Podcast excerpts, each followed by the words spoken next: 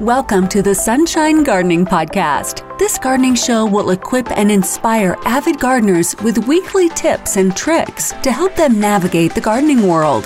The show will also highlight specific growing requirements for several plants so the sun will shine brighter over their Kentucky garden. And now, here is that ray of sunshine garden enthusiast and horticulture extension agent Kristin Hildabrand with the University of Kentucky Cooperative Extension Service. Summer vegetable crops are definitely coming in full force right now. Home gardeners are busy harvesting those crops, that is, until the summer garden pests move in. So, to talk to an expert, I called up UK Extension entomologist Dr. Jonathan Larson to see what specific information he could tell us about that relate to these summer garden pests and ways and strategies to help keep those summer pests under control. So, if you would like like to hear more about tips related to summer garden pests, stay here on episode 9, right here on the Sunshine Gardening Podcast. Okay, we are so excited to have with us today is Dr. Jonathan Larson, and he is our University of Kentucky Extension entomologist. So glad to have you joining us today. Thank you. I'm honored to be here. It's a lot of fun. Now, you did say that you've officially been here with the university now a year. Is that right? That is correct. Over the weekend, I celebrated my year anniversary. We're so glad to have you with us. and I've noticed from you, Dr. Larson, that you seem to have a good personality about stuff. oh, thank you. I mean, I talk about bugs all the time, so how much more fun can I have in life? Well, and I feel like everybody has their own niche, you know, like with us as horticulture agents across the state, you know, we always have our certain niche that we get excited about. But what made you want to become an entomologist to begin with? It's kind of a story tied up in extension, actually. So when I was a kid, I was in 4 H. And when I first started 4 H, we did lambs. But my dad had a rule that for every project you had out in the barn, you also had to have a project that was inside in the 4 H pavilion in my home county of Tipton, Indiana. And I did art usually. And then one year I picked up, I think I had a calf that I showed. So I needed to pick up another inside project. And I thought about electricity and rockets, I had done those once or twice before. Then I saw entomology, and I was like, what is that? Read through it, and I thought, I could do this. I can make an insect collection. And I asked the agent that was doing 4 H for our county at the time what I needed to do. And they didn't have any of the booklets or anything on them. And so I just kind of wung it. I just made an insect collection. I didn't really know what the rules were. And so I collected anything and everything, and I put pins in it and I put little numbers underneath them, and I made a sheet that attached to the collection so that people could read what each bug was, and I had little descriptions of them. It was totally wrong. I did everything that you're not supposed to do for an insect collection, but I was the only entrant, so I won, and I got to go to the state fair. And when you go to the state fair in Indiana, you get invited to the Purdue entomology department. I walked in, and I felt very at home. They were all very weird people, and they loved talking about bugs. And I realized that I was going to be an entomologist. Just seemed like a lot of fun and a lot of interesting things to learn.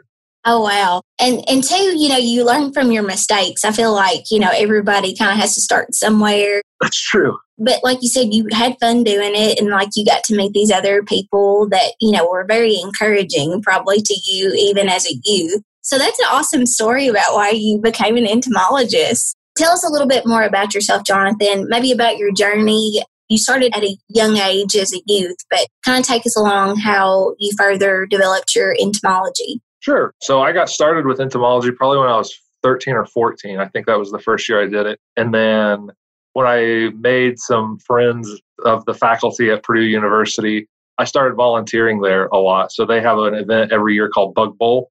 And I was a high school volunteer for Bug Bowl. I was a roach wrangler. I would handle the cockroaches that were going to go racing or the cockroaches that were doing the tractor pull. They have a Madagascar hissing cockroach tractor pull at this event every year. I was helping with those. And then I became a tomato hornworm wrangler. I was the person that showed those off at the petting zoo. Oh my gosh, Jonathan. Oh my goodness. I told our listeners that you were funny and comical, but this really is true. Yeah, I think these are the things that brought me into entomology. It seemed to me like this big science communication party. Everybody has feelings about insects one way or the other. So it's kind of an entry point to get to talk to folks about something weird and biological in their world. And so that was what kind of convinced me to do it. I went to Purdue for my undergrad. I came down to Kentucky, and actually, this is where I got my PhD. I was here with Dr. Dan Potter, and I was a turfgrass entomologist. And after I finished in Kentucky with my degree, I spent the last five years in the state of Nebraska. I was a county hmm. agent for the University of Nebraska out there. I was in Omaha, so it was a little different experience, very urban, a lot of different kinds of calls than I had expected as an extension person. I spent most of my time with bed bugs, which is not something that I had previously worked with, but I would get sandwich baggies full of bed bugs delivered to me and people complaining about them. I'm sure that you can sympathize. yes, yes, absolutely. And it was just a lot of fun. This is what I wanted to do was to do extension, to talk to people about bugs and to try and teach them a little bit about the world around them. Yes, I think that's fascinating kind of like your journey along in entomology. Oh, goodness. You know, right now, Jonathan, the reason why we had you come on is that summer gardens are at their peak. You know, we have a ton of fruits, vegetables, a lot of things growing right now. But one of the detrimental things behind that is that also our summer garden pest pressure does go up. And there's a lot of things that we get calls in regards to that relate to that. So I was hoping that maybe you would talk to us about some summer garden pests that are becoming an issue and maybe some things that we can do to kind of keep them at bay. Well, I think if anybody's going outside right now and taking a look at their garden, one of the first pests they're probably going to notice is Japanese beetle. It's a big bug every year. It attacks over 300 different species of plants, but that includes a lot of our favorite garden crops. And so if you see these orange and green iridescent beetles kind of buzzing around, that's them. They also have white dots on their side that help to separate them out from some possible lookalikes. Tend to attack the leaves. They strip out that green part in between the veins and they create that lacy, doily like skeletonized damage. But they'll also feed on fruits and flowers. So sometimes they ruin our ability to even get to the fruiting stage. And other times they steal the food right out of our mouth almost. They're eating it off the vine or out of the tree. So I think that's a big one that people are probably noticing. After that, I get a lot of questions every year about squash vine borer. And I think that when the plants start running, that's usually when people start to notice that there's something amiss. Your plant will look like it's kind of wilting, maybe yellowing. And then if you look closer towards the base of the stem, you might notice a bunch of orange goo exuding out. Have you experienced this before? Are you a gardener? Well, I do have a garden, but it's more on an herb garden type scale. Okay. So I don't have a ton of edibles. Okay. But yeah, I didn't realize that. Yeah. So when they're inside the plant, they're a caterpillar. The caterpillar stage is the damaging piece. And so they get inside the stem of the plant and they actually kind of bore their way up and down, just like we think of with our tree borers. As they do that, there'll be a hole that is produced every so often and they push out their frass, their poop. And it looks kind of like orange gunk.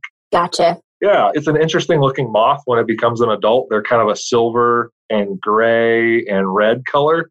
They're a day flying moth, so they're a wasp mimic.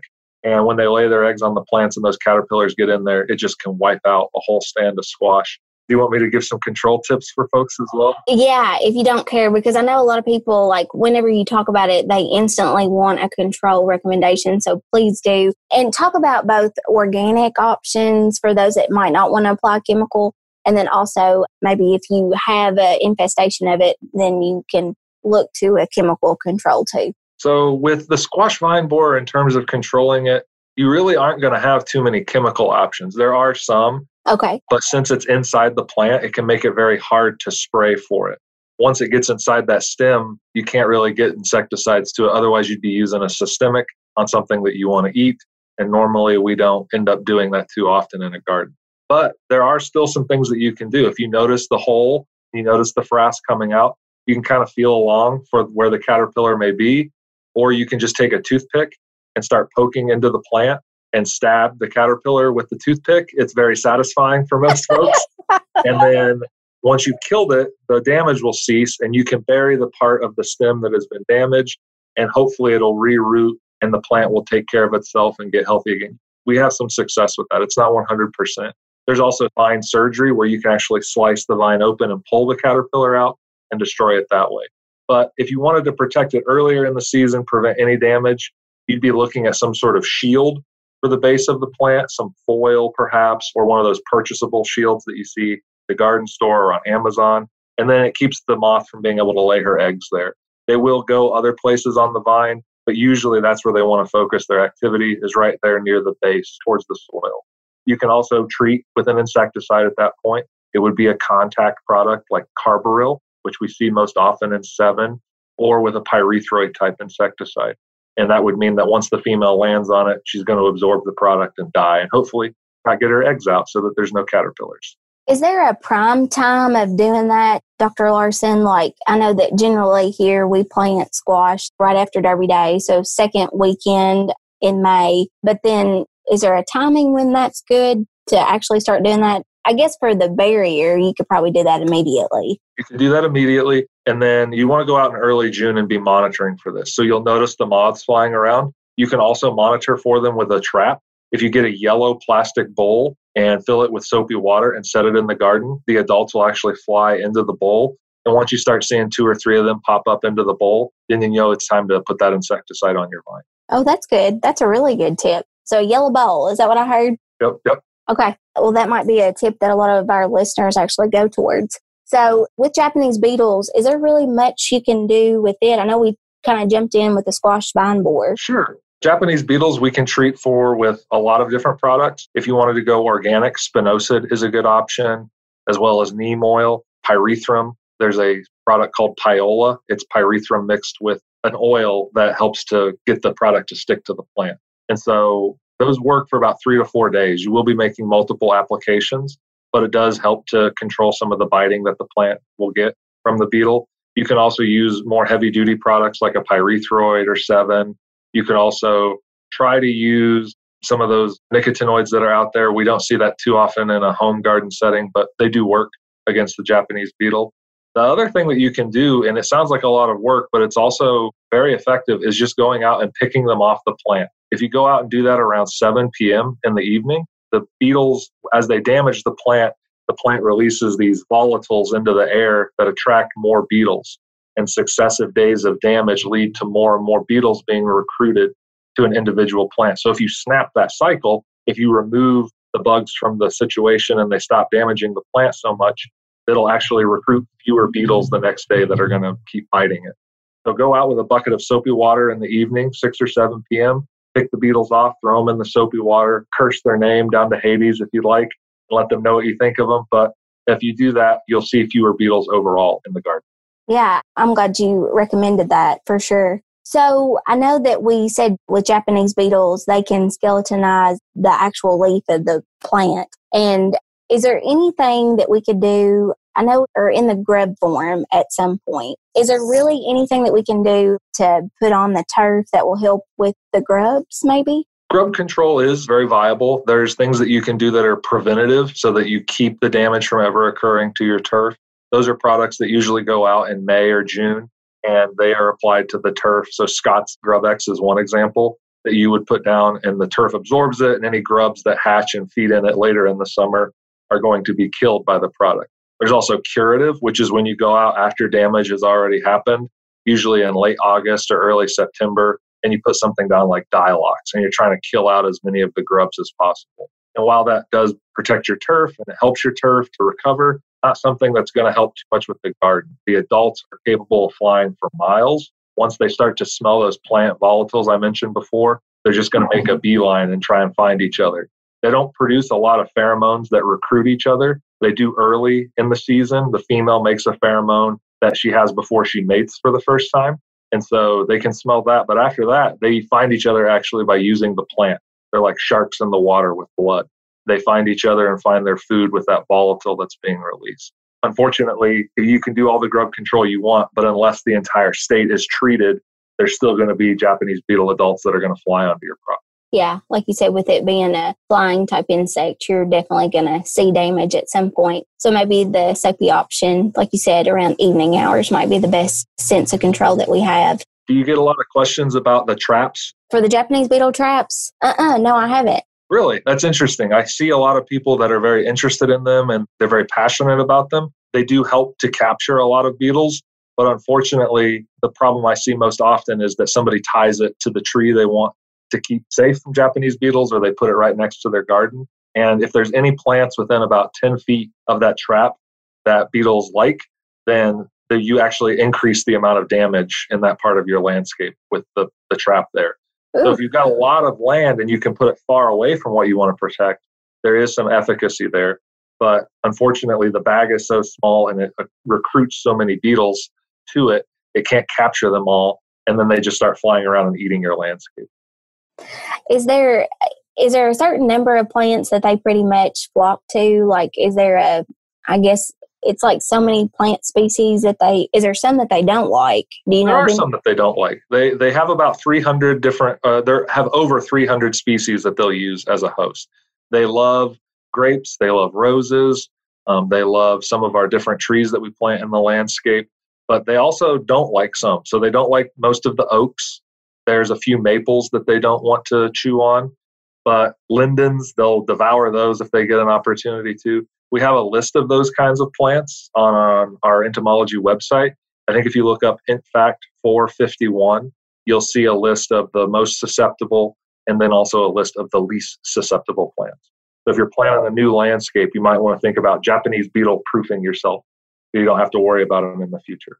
Yeah, and I think a little bit of damage isn't going to hurt the plant. You know, it's going to rebound on its own. So, so that's always good news, especially from a, a gardener or a homeowner that it, it will rebound. So that's an excellent point. Yeah, the damage usually occurs after the tree needs most of those leaves anyway. So yeah, it'll definitely grow through it. Jonathan, I know that you have uh, talked to some of the agents across the state about some of your tick research, and that's also another pest that really can affect a lot of gardeners, and it has some negative, um, you know, things behind it too. So, do you care to talk a, a little bit about that? Sure. Yeah, we got to talk about the bugs that are going to get on the plants, and then the bugs that are going to get on the people that are taking care of the plants. Yes. Uh, yes ticks are a big problem. Uh, we're seeing seemingly more ticks. I know that I feel like I've gotten more tick calls and inquiries in the last couple of years, even when I was out in Nebraska, than I did the first few years of my job. And so I think that we might be seeing an increase. It just feels like we are.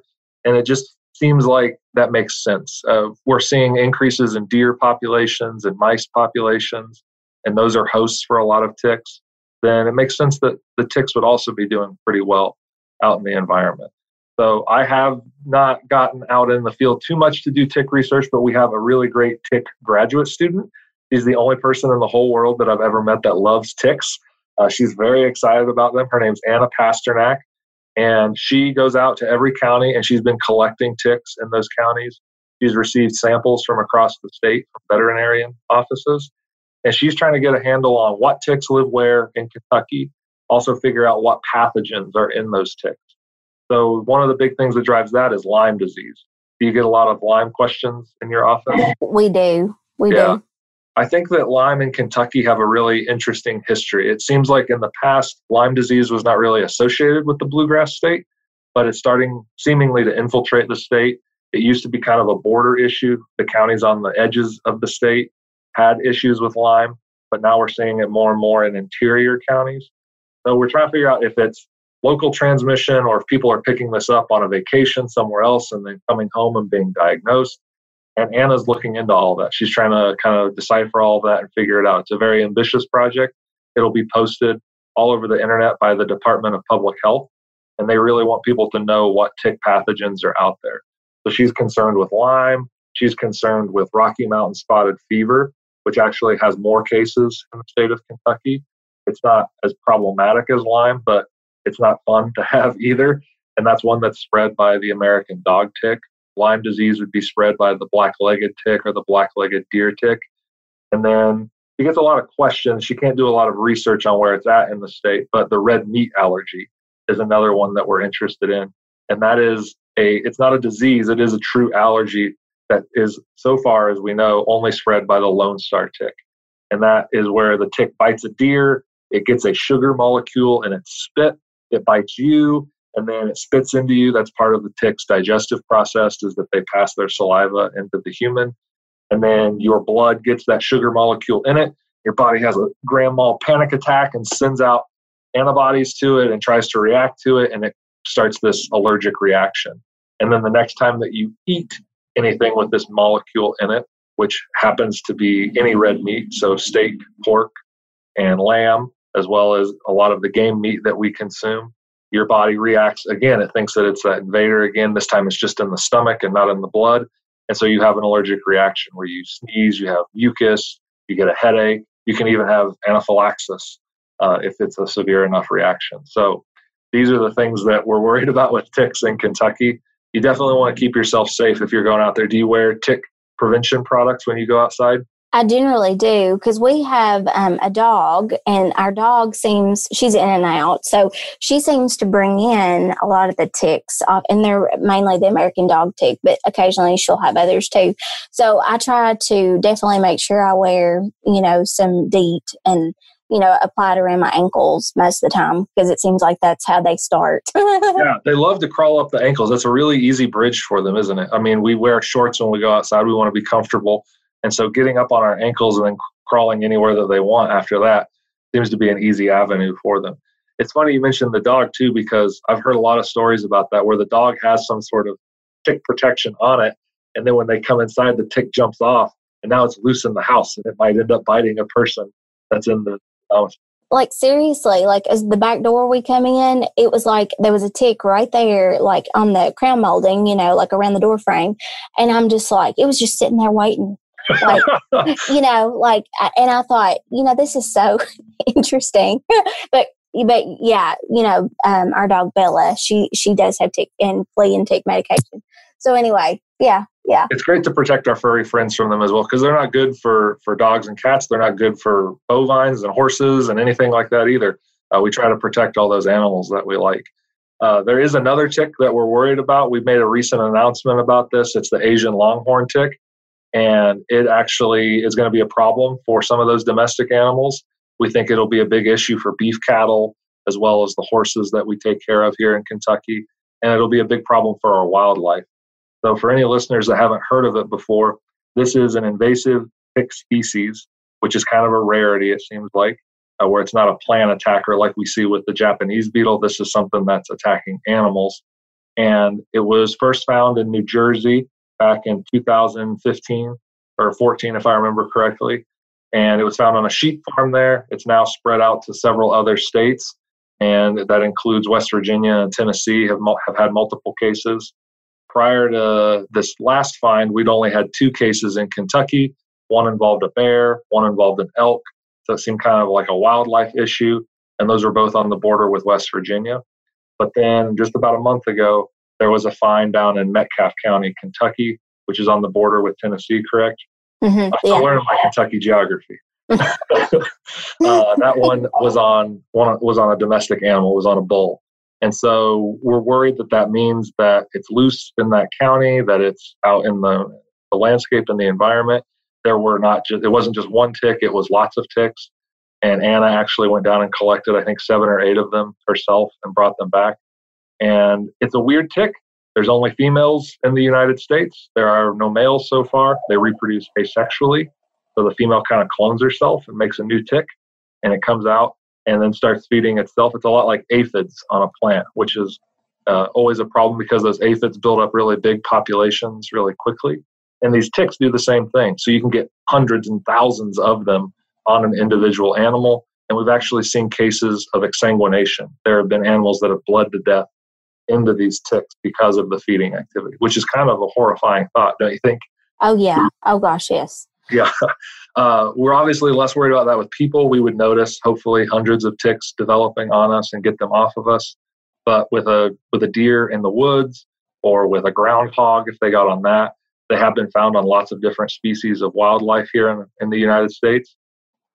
They're not going to have the ability to get this off of them, and so it could have some consequences in the future. And according to a lot of the projections, Kentucky is kind of a prime habitat for this tick. We're afraid that it's going to be very successful here. So just keep your eyes open. If you see a weird tick and you want to collect it, you can put it in some rubbing alcohol or some white vinegar and you can try to ship it to the entomology department. You can try and talk to your local extension office, see if they're interested in mailing it for you. I know you all have forms that get mailed to us, so maybe there's some help there. You can also just send us pictures. Uh, if you want to email me, I'm J. Uh, um, I'm JLLA two two six at uky.edu. Uh, you can also just find me on Twitter. I'm Bugman John, and you can send me a picture through there, and I'd be happy to look at your tick. Hopefully, yeah. not on your body. I'm not that kind of doctor. that's right. That's right. Well, I was going to ask you about that. So I was glad that our conversation just immediately went to that because I know that y'all were definitely concerned about it and it's something to definitely be on the watch about. Yeah, it's a weird tick, like I said, and it doesn't have a lot of noticeable traits. It's smaller than a lot of our native ticks and it doesn't have any distinguishing marks on it. The Lone Star tick has that white dot on the female, the black legged tick has those black legs the dog tick has kind of that collar that we see around the head, but this one is just reddish brown and small. Um, there's nothing too spectacular about it except for the fact that it can reproduce asexually. Mm-hmm. So probably where you see the most tick populations is in high like areas where there's a lot of grass. I guess high grass areas is what I was trying yeah. to say.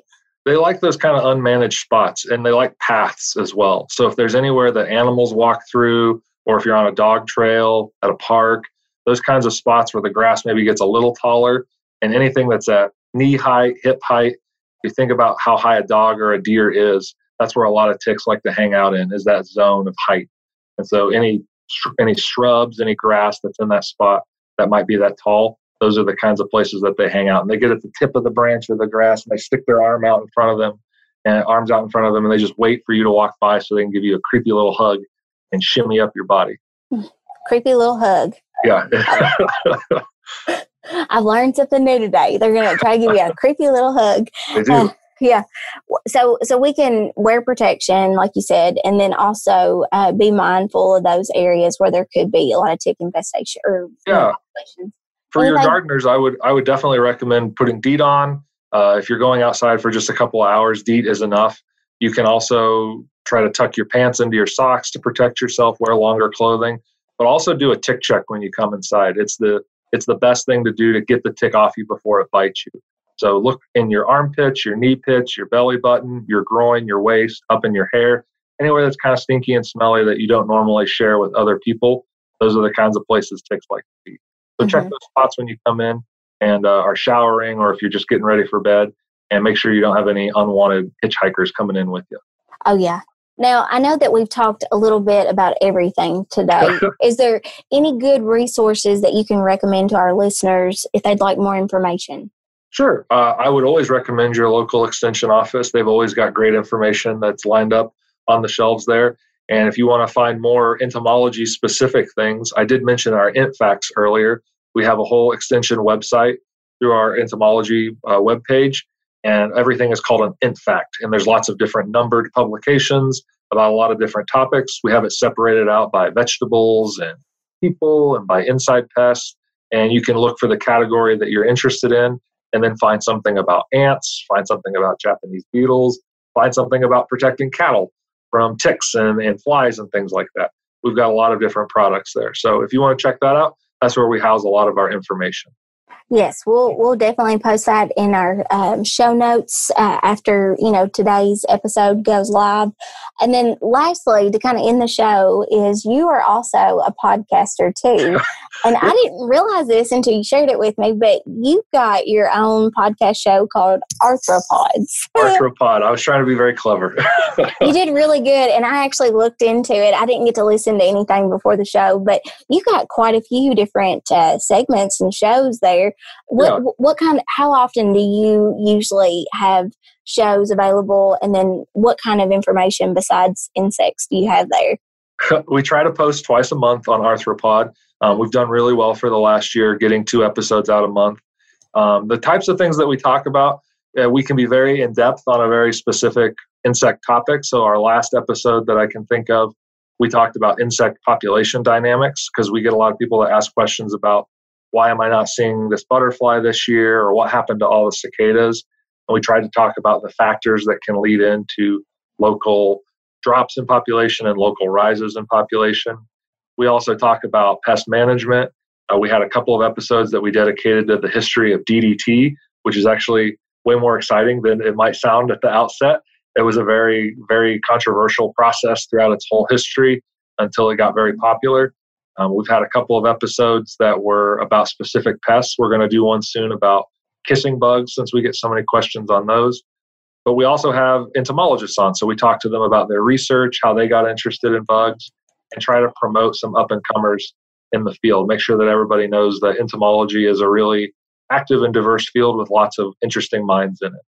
Yeah, I'm glad you gave us some of those um, things that you touch on in your podcast. And where's the best way to find you if we want to subscribe to it? Uh, we're on all the different podcatchers. So if you're on Apple Podcasts, it's just arthro pod. Uh, you can find our blog. It's arthro pod.blogspot.com. Uh, you can also find me and the other hosts through Twitter. And I, like I said, I'm at Bugman John, and I have a link on my Twitter bio there for Arthropod too. Okay, okay. Well, I really appreciate you taking the time to uh, talk to us today. And I'm sure we're probably going to have you on again, maybe sometime a little bit later to talk more about all those insects. So, I had a lot of fun. I appreciate the invite. Thanks for listening to the Sunshine Gardening Podcast.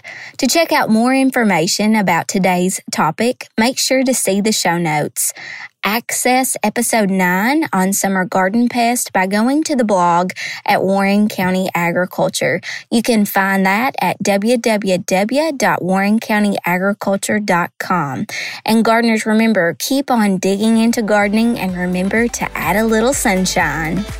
Thanks for listening to the Sunshine Gardening Podcast with Kristin Hildabrand. If you enjoyed today's content, make sure to hit the subscribe button wherever you get your podcasts to catch future segments of the Sunshine Gardening Podcast. Gardeners, keep on digging and learning more about gardening so the sun shines brighter over your Kentucky garden. The Sunshine Gardening Podcasts with Kristin Hildabrand is a production of the University of Kentucky Cooperative Extension Service.